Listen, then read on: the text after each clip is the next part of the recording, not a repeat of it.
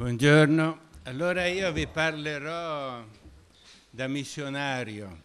Io sono un missionario comboniano, sono andato in Africa nel 1971 e ci sono stato quasi sempre da allora. E vi racconto un po' della mia esperienza di abitare in margini, i temi che mi hanno dato, ai margini delle grandi città. Sono andato fin dall'inizio, ho sempre lavorato prima nella capitale della Zambia, poi a Nairobi, nella capitale del Kenya, e ho lavorato come giornalista, come missionario, ma soprattutto l'esperienza più forte, più importante per me è stata negli ultimi vent'anni il lavoro con i bambini di strada di Nairobi. Voi sapete, Nairobi è una città che si dice ufficialmente abbia eh, 4 milioni di abitanti. In realtà probabilmente gli abitanti sono 6 milioni, anche di più perché molti non sono registrati e moltissime di queste persone vivono negli slam, le baraccopoli, alla periferia della città. Parliamo probabilmente di 3 milioni e mezzo di persone, forse 4, che vivono negli slam. E questo fa sì che, a causa della povertà che regna negli slam, ci siano anche eh, i bambini di strada. Bambini di strada che sono oggi, secondo i calcoli più attendibili, anzi, restando sul basso, sono probabilmente fra i 100 e i 150 mila a Nairobi, quindi una grande città in se stessa. Cosa sono gli Islam? Gli Islam sono città ai margini della città che crescono su terreni che non sono proprietà di chi ci vive, sono in genere proprietà dello Stato, sono terreni demaniali dove la gente si mette per mancanza di poter andare in qualsiasi altro posto.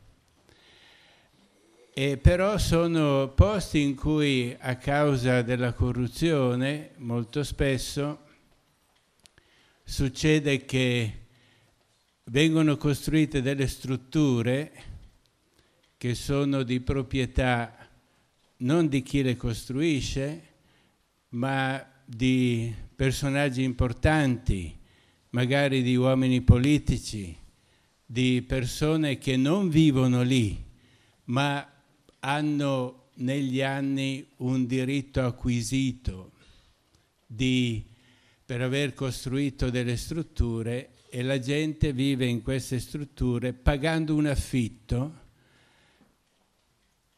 che fa sì che molto spesso i proprietari di queste strutture, chi, chi, dice di essere il proprietario di queste strutture perché non esistono mai documenti veri e propri, prende da questi affitti più di quanto prenderebbe una, da, da un appartamento grande, perché la gente vive ammassata in strutture di valore poco o zero, sulle quali non si pagano tasse e tante persone che pagano l'affitto in una piccola struttura fanno sì che la struttura, per quanto piccola, renda molto.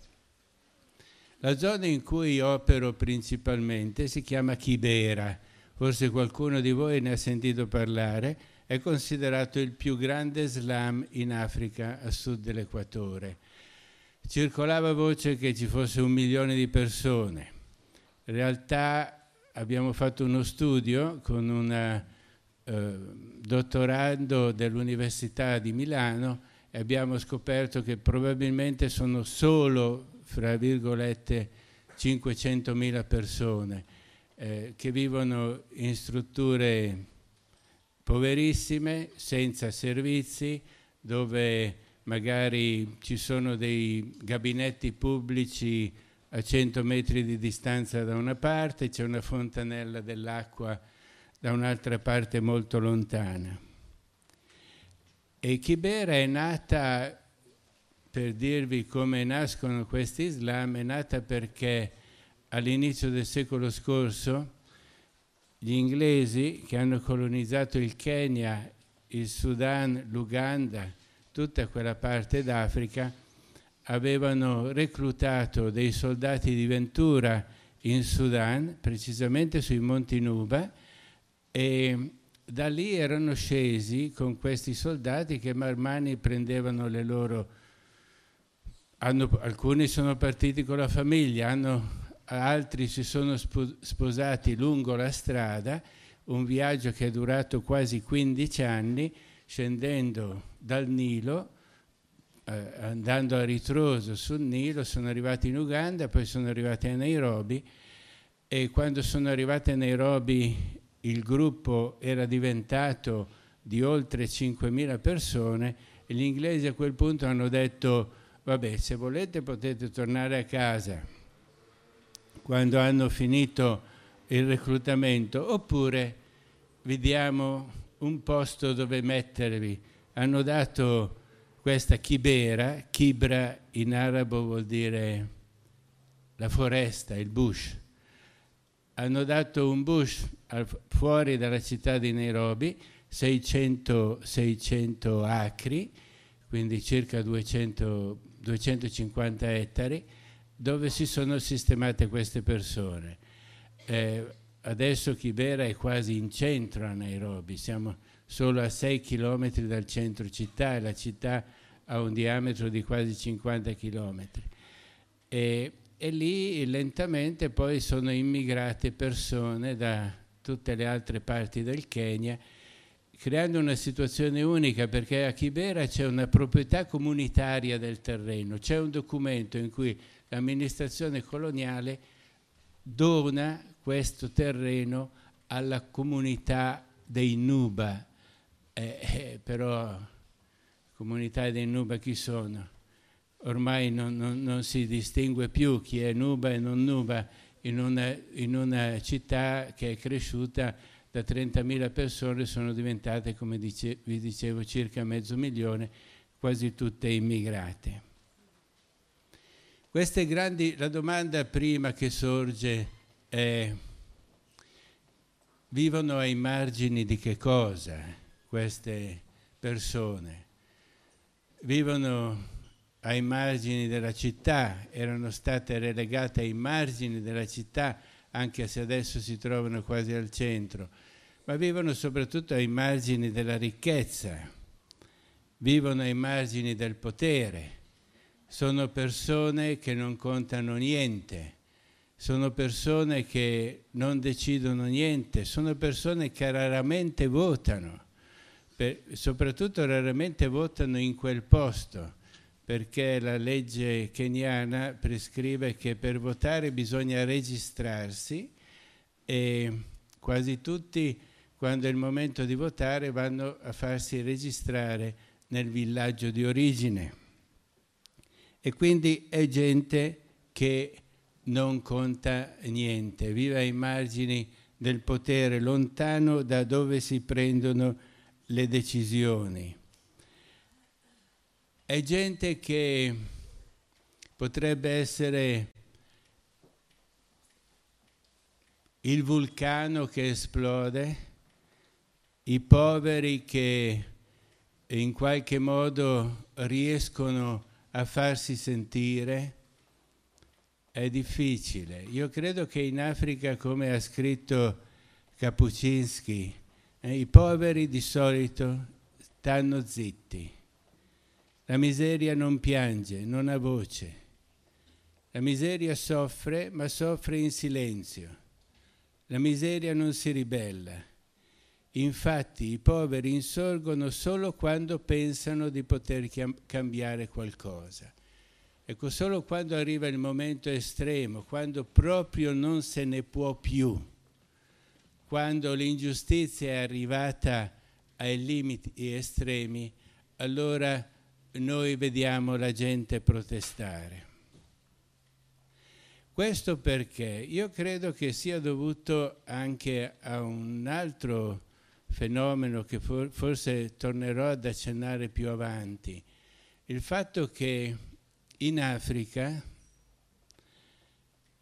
la gente normale, i poveri, semplici, si sentono impotenti di fronte alle prepotenze che sono fatte dalle grandi istituzioni. E non dimentichiamo che eh, tutte le istituzioni che noi conosciamo in Africa, quelle che sono impiantate, che apparentemente fanno funzionare le cose, lo Stato, i sindacati, le strutture dello Stato tutte diversificate, i, le grandi, le grandi eh, multinazionali, sono tutte cose che vengono dall'esterno. Nell'Africa fino all'inizio del secolo scorso non esisteva niente che si potesse paragonare a uno Stato moderno, ai partiti politici, ai sindacati, tutte cose che esistono adesso ma che sono state portate dal di fuori, che sono state impiantate lì da qualcun altro che non sono cose che l'africano medio, l'africano soprattutto l'africano povero, che non sente proprie, non sente di poter confrontarsi. La cultura tradizionale non gli dà il modo di rispondere alle prepotenze che vengono da queste strutture, perché non esistevano queste strutture tradizionalmente. Vi dico brevemente un fatterello che mi è successo solo una decina di anni fa. Noi avevamo in una delle nostre case per bambini una persona che ci aiutava ed era un uh, Samburu, un piccolo popolo del nord del Kenya, un popolo di nomadi che girano con i loro cammelli nel deserto che c'è al nord del Kenya. Molto fedele, molto bravo, dopo un po' di tempo gli diciamo, senti, mettiti in ordine dal punto di vista di avere una carta d'identità, di, così che possiamo pagarti regolarmente, così che magari potrai avere in futuro una pensione, potrai avere delle protezioni sociali. E lui non capiva questa cosa, no? all'inizio la prima reazione che è stata è stata ma io, cioè, io sono vivo no, qui, eh, ho, ho, bisogno di una carta, hai bisogno di una carta per dire che sono vivo, che mi conosci, io sono qui. Eh sì, eh, no, eh, negli stati moderni c'è bisogno di una carta. E, e allora quando si è convinto che c'è bisogno di una carta, noi vi dico siamo a 6 chilometri dal centro della città di Nairobi, dal centro dove ci sono tutti i ministeri, e lui dice, ma allora devo andare in Kenya? Il Kenya per lui è quella roba là, è quel centro di potere che hanno portato i bianchi cento anni fa, ma non è una cosa sua, non è parte della sua storia, della sua tradizione, della sua vita. Quindi la gente si sente di dover combattere contro una, un nemico misterioso, alieno, potente, prepotente, strapotente. E questa gente viene resa dalle forze del, moderne, soprattutto dalla forza, dalla tirannia invisibile del mercato, del mercato senza controllo, viene resa inutile. Non servono neanche più come manodopera, sono semplicemente inutili, sono degli scarti. È un'economia, come dice Papa Francesco, la nostra, che crea delle persone che sono scarti, sono scartate. Ecco, queste sono le persone in mezzo alle quali vivo. È possibile pensare allora a una rivoluzione, a un fatto che questa gente si coalizzi e reagisca contro questo potere. È molto difficile, però con tutte le cose negative che vengono portate, diciamo, dalla modernità, viene portata anche questo senso che se ci uniamo, ci mettiamo insieme, costituiamo un gruppo, un piccolo gruppo che poi si mette insieme ad altri gruppi, riusciamo a farci conoscere, riusciamo a far valere i nostri diritti. Ma è, ma è una, un processo molto, molto lento che ho visto che sta avvenendo, ma avviene molto lentamente. Dicevo c'è il problema di diventare inutili, di diventare degli scarti. Oggi c'è da, da, da 10-15 anni il problema dei bambini di strada, di questi bambini inutili, eh, che in Kenya vengono chiamati anche taka taka, in Kiswahili vuol dire spazzatura. Cioè si parla di questi bambini e si parla a questi bambini dicendo loro siete spazzatura perché vivete nelle spazzature, state in mezzo alla spazzatura. E quindi si crea questa generazione di persone che nascono, crescono credendosi inutili, credendosi spazzatura. Oggi a questo problema si è aggiunto un altro problema molto recentemente. Voi avete sentito parlare degli Al-Shabaab, probabilmente in Somalia.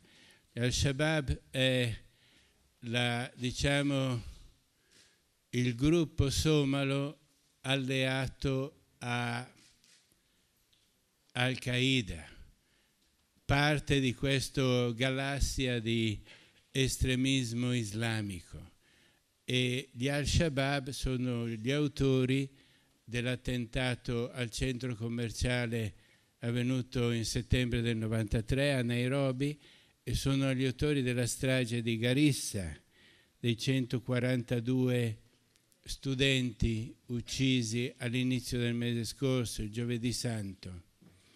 142 studenti più alcune eh, del personale dell'università e di, di persone che erano di guardia. Gli al-Shabaab adesso hanno cominciato a reclutare, adesso già qualche tempo fa, io me ne sono accorto solo adesso, hanno cominciato a reclutare eh, i loro combattenti votati alla morte fra i bambini di strada. Noi abbiamo visto che dei bambini scomparivano dalla circolazione ma non avevamo dato troppo peso alla cosa tre o quattro anni fa perché, perché i bambini si muovono con grande facilità. Immaginate in una città di 6 milioni di abitanti, quindi noi riusciamo a seguire un, quartiere, due o tre quartieri, ma dall'altra parte di Nairobi per noi è un altro mondo eh, non li raggiungiamo, quindi se un gruppo di bambini si spostano, li perdiamo di vista e poi non, non sappiamo più niente di quello che succede a loro. Quindi non avevamo dato molta importanza al fatto che vedevamo sparire delle persone. Questa ultima mia uh, visita a Nairobi nell'aprile, eh, adesso, un mese fa, ho incontrato un bambino di strada, uno che era stato un bambino di strada, che era stato in una delle nostre case per un tempo molto ridotto e che mi ha raccontato che tornava dalla Somalia perché tre anni fa è stato reclutato dagli al-Shabaab, ha seguito un addestramento militare rigorosissimo, mi ha detto che è stato mandato ad uccidere più di una volta all'interno della Somalia succedono massacri di cui non si viene mai sapere al di fuori della Somalia. E l'ultima volta che gli è stato dato l'ordine di uccidere gli si è ribellato qualcosa dentro, è fuggito, si è aggrappato sotto eh, lo chassis di un camion che attraversando il deserto del nord del Kenya arrivava a Nairobi ed è riuscito a mettersi in salvo a Nairobi, ma mi ha confermato che ci sono moltissimi ex bambini di strada che oggi sono eh, terroristi di Al-Shabaab. Ecco quindi che questa situazione di povertà, di miseria, di, di estrema violenza nutre anche il terrorismo internazionale. Ecco, veramente a Nairobi ci si trova in situazioni in cui, e soprattutto i ragazzi, i giovani che vivono negli Islam, si trovano in situazioni in cui sono chiamati continuamente a fare una scelta, una scelta per la pace o per la violenza, per la vita o contro la vita, per l'uomo o contro l'uomo, continuamente. Non ci sono vie di mezzo. E se uno sbaglia la risposta, sbaglia la direzione che prende una volta, eh, poi finisce per trovarsi in un vicolo cieco. È meglio vivere quindi in una baraccopoli, in una periferia di città, o è meglio vivere in un villaggio? E questa è una domanda che uno si fa spesso. I primi tre anni della mia missione in Africa li ho fatti in una zona rurale della Zambia e le zone rurali si può avere, soprattutto se ci si sta per un poco tempo, una visione un po' idilliaca. Eh, la vita è molto lenta, va col ritmo delle stagioni, è una vita molto in pace. Noi in genere nell'Africa rurale c'è una situazione in cui il massimo della, della dei sogni o, o, degli obiettivi della cultura africana è l'armonia, è il vivere in armonia, è vivere in armonia con se stessi e in armonia con gli altri. Quindi una vita apparentemente a prima vista anche molto bella.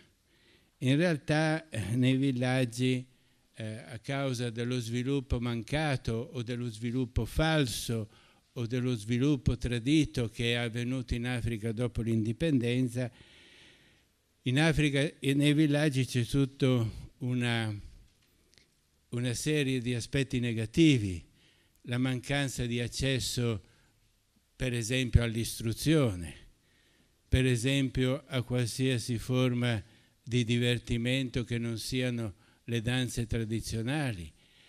C'è un sentirsi esclusi, soprattutto adesso che anche nelle zone più remote sono arrivate radio e televisioni, c'è il sentimento fra i giovani di sentirsi esclusi dalla vita, di sentirsi ai margini. E allora i giovani, soprattutto i giovani, si muovono verso la città. Poi nella città restano imbrigliati in una serie di problemi che non si aspettavano, la violenza, la corruzione, l'impossibilità di avere giustizia legata alla corruzione. È notorio che il Kenya sia fra gli stati più corrotti al mondo e è molto difficile eh, avere giustizia No, spesso, anzi, la polizia è in, una, è, è in uno snodo che crea ingiustizie.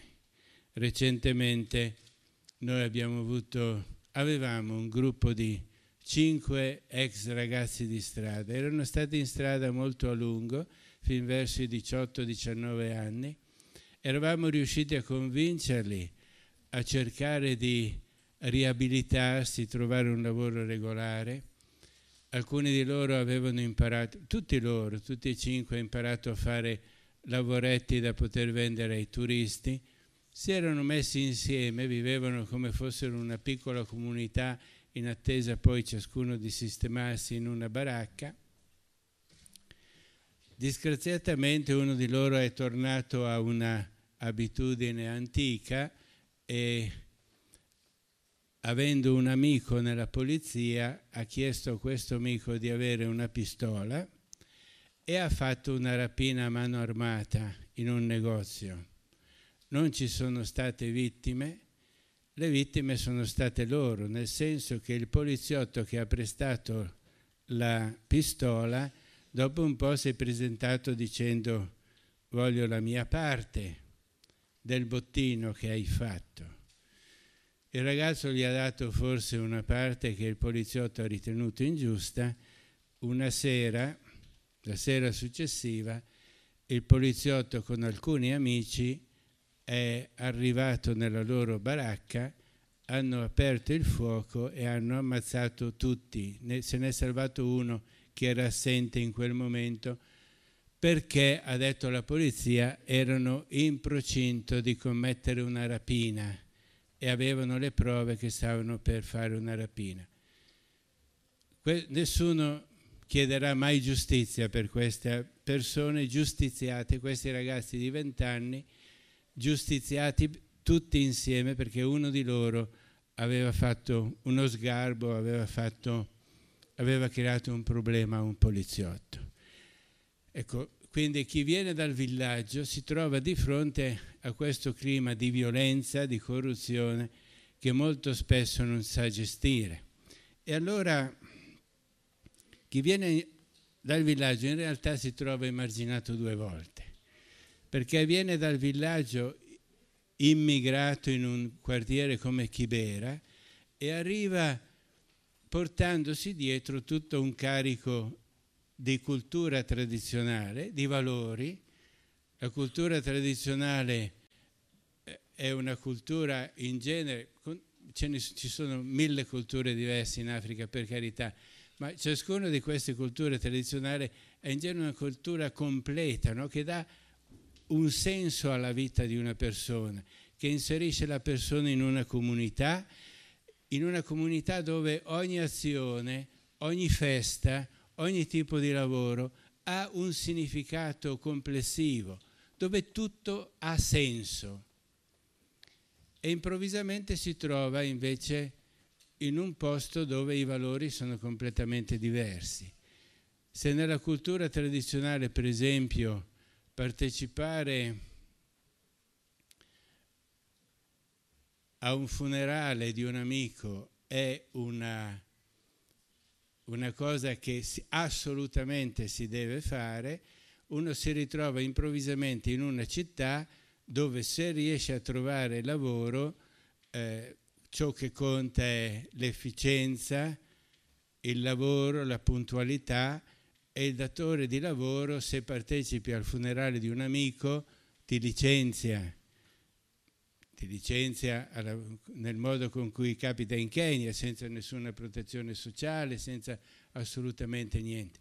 Quindi queste persone si ritrovano in bilico ai margini di due culture, al margine della cultura tradizionale, che su di loro ha solo delle richieste, nel senso che dal villaggio si immaginano che il giovane che è andato in città ha successo, ha uno stipendio, fa dei soldi, quindi se c'è, se c'è al villaggio una persona malata eh, si chiede a, a chi è in città di mandare dei soldi. Ci sono continuamente delle richieste, per esempio, che so io, un giovane dei nostri ultimamente mi dice, padre io devo andare al villaggio a costruire la mia casa. Che senso ha? Tu vivi qui in città. No, ma io sono un luo e i luo hanno per tradizione, i luo sono una popolazione seminomade che vive vicino al lago Vittoria, i luo hanno per tradizione che eh, i figli costruiscono la casa, i figli maschi, fanno la loro casa vicino alla casa del capofamiglia, alla casa del papà, e la fanno in ordine di nascita. E se tu sei il figlio primogenito e non costruisci la casa, e il tuo fratello minore non può costruire la casa e quindi non si può sposare. E quindi se sei in città sei obbligato a tornare al villaggio a costruire la casa, anche una semplicissima capanna di, di mattoni di, di, fango, ma devi costruire la casa. Ecco, quindi ci sono continuamente dal villaggio sollecitazioni, richieste e uno lavora in città per essere in realtà marginale sia alla città che al villaggio. Quindi creando una situazione di dissociazione, non raramente eh, gli amici che lavorano all'ospedale psichiatrico a Nairobi mi dicono che i, i, la percentuale di malati di mente a Nairobi è molto molto più alta che non nei villaggi. Non raramente questa come dire, dissociazione, questa doppia marginalità, essere marginali nella cultura di origine ed essere marginali nella cultura di arrivo, crea questa, questa forma di dissociazione. Eppure, per quanto possa sembrare incredibile, eh, la città continua ad esercitare il suo fascino. I giovani continuano ad arrivare eh, i giovani sognano l'arrivo in città come la fine delle loro sofferenze. E non solo arrivano dalle campagne del Kenya, ma arrivano dai paesi vicini, arrivano i rifugiati del Sudan, della Somalia, del Ruanda, del Burundi, i rifugiati della guerra dei Grandi Laghi, i rifugiati di situazioni che sono diventate purtroppo croniche, delle quali rarissimamente si parla oggi in Italia, ma che esistono e che continuano a creare un flusso di persone che eh, viene da noi e arriva alle periferie della città.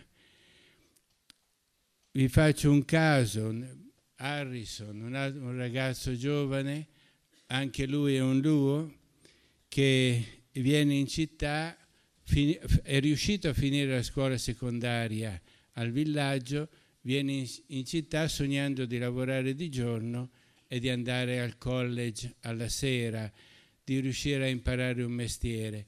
In realtà è in, in città da dieci anni e non riesce a ad andare dal college perché quando, quando riesce a racimolare qualche soldo finisce per doverlo mandare al villaggio per le richieste che arrivano continuamente dal villaggio.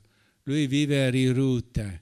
Recentemente parlavo con lui anche proprio preparandomi, pensando di cercare di far capire cosa eh, eh significa vivere ai margini in Africa a un pubblico a Pistoia e parlavo con lui di queste cose e gli chiedevo tu come vedi Riruta, il villaggio in cui lui vive.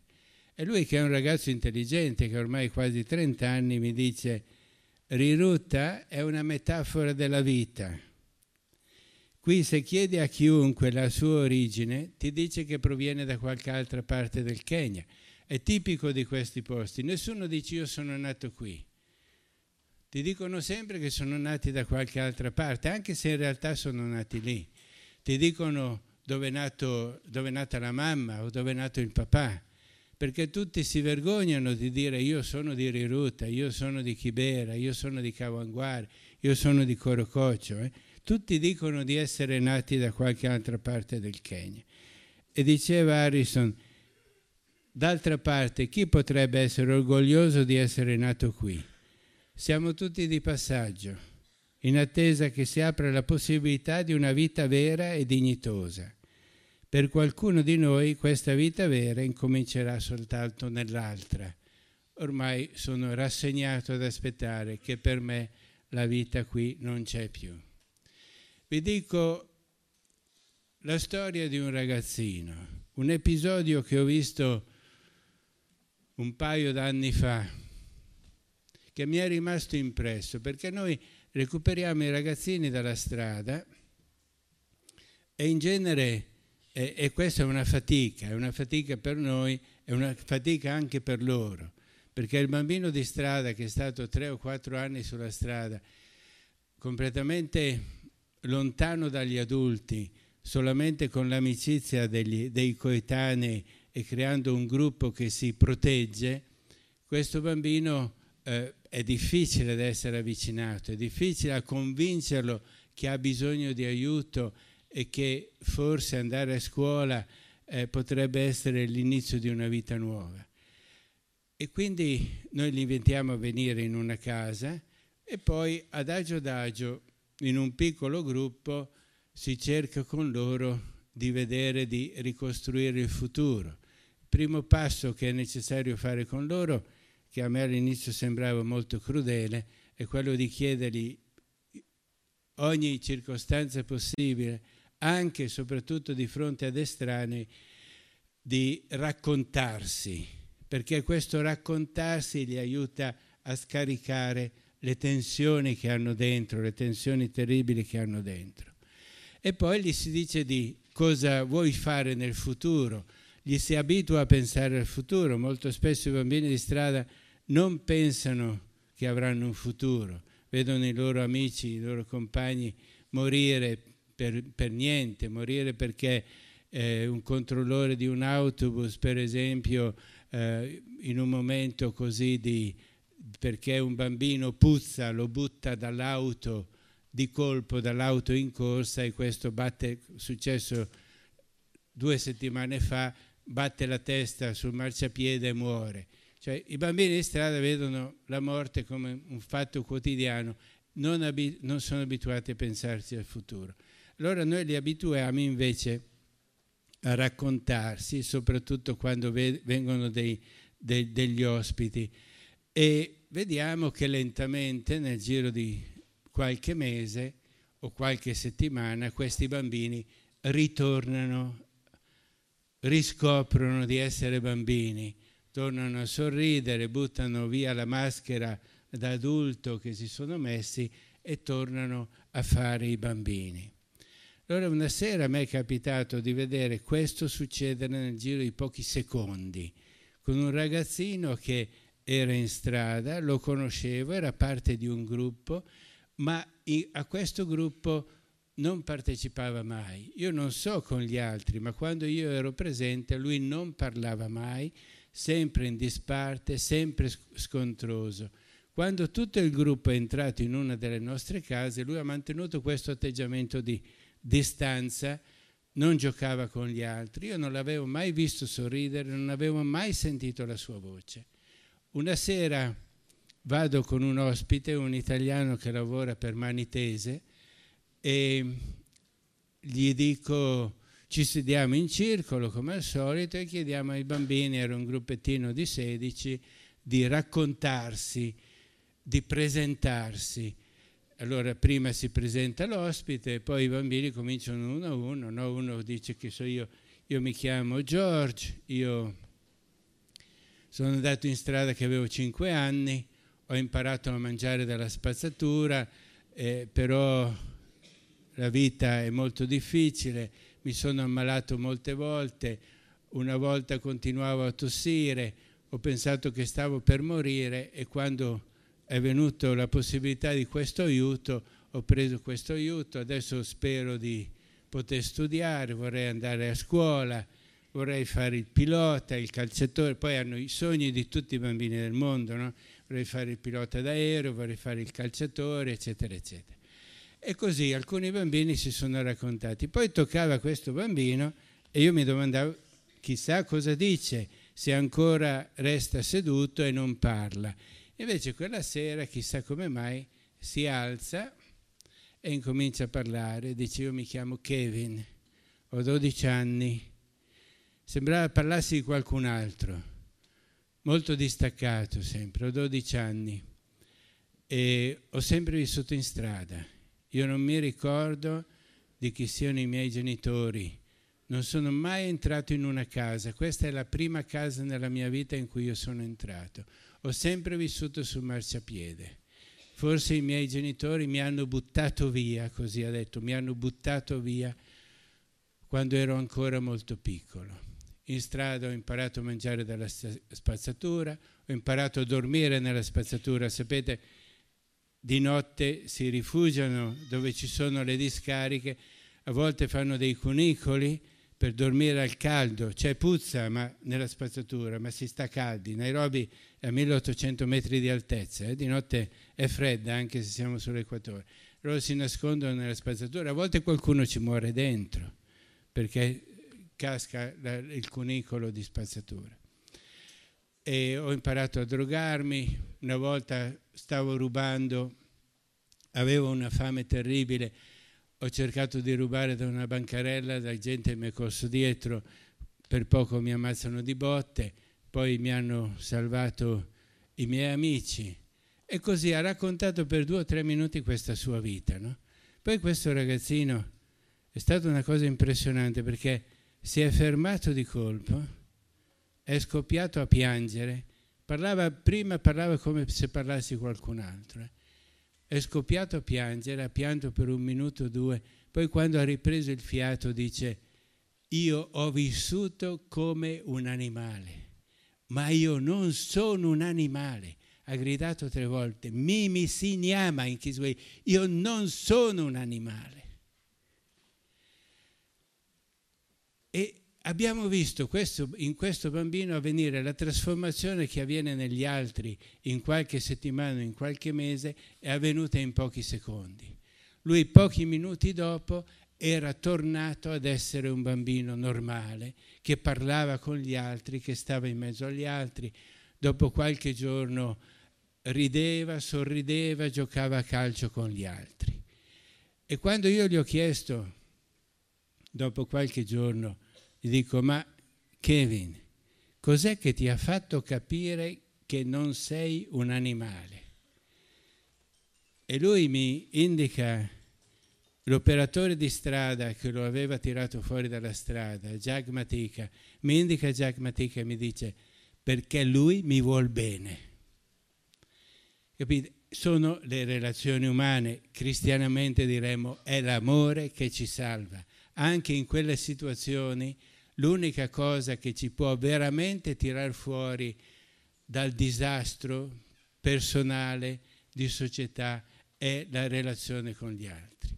Per questo noi consideriamo prioritario, importantissimo, ri, prima cosa con questi ragazzi, con questi bambini, ricostruire le relazioni umane e poi adagio adagio ricostruire anche le relazioni sociali e insegnare loro a intervenire sulla società, insegnare loro, aiutare a crescere in loro il senso di giustizia, il senso di condivisione, il senso che siamo parte di un mondo che tutti insieme dobbiamo cercare di renderlo un pochettino migliore. Ecco, io trovo che vivendo a Nairobi a Kibera, a Rirutta, sono ai margini della società, sono ai margini di Nairobi, sono ai margini della ricchezza, sono ai margini del potere, ma non sono certamente ai margini della vita. Lì c'è la vita, lì c'è la vita del futuro che sta nascendo e che sta cercando nuove forme nuove espressioni per manifestarsi. Lì io credo c'è l'Africa del futuro. Io ci ho giocato la vita lì e sono convinto che lì c'è l'Africa del futuro. L'Africa nuova verrà da quelle persone. Io mi fermerei qui e...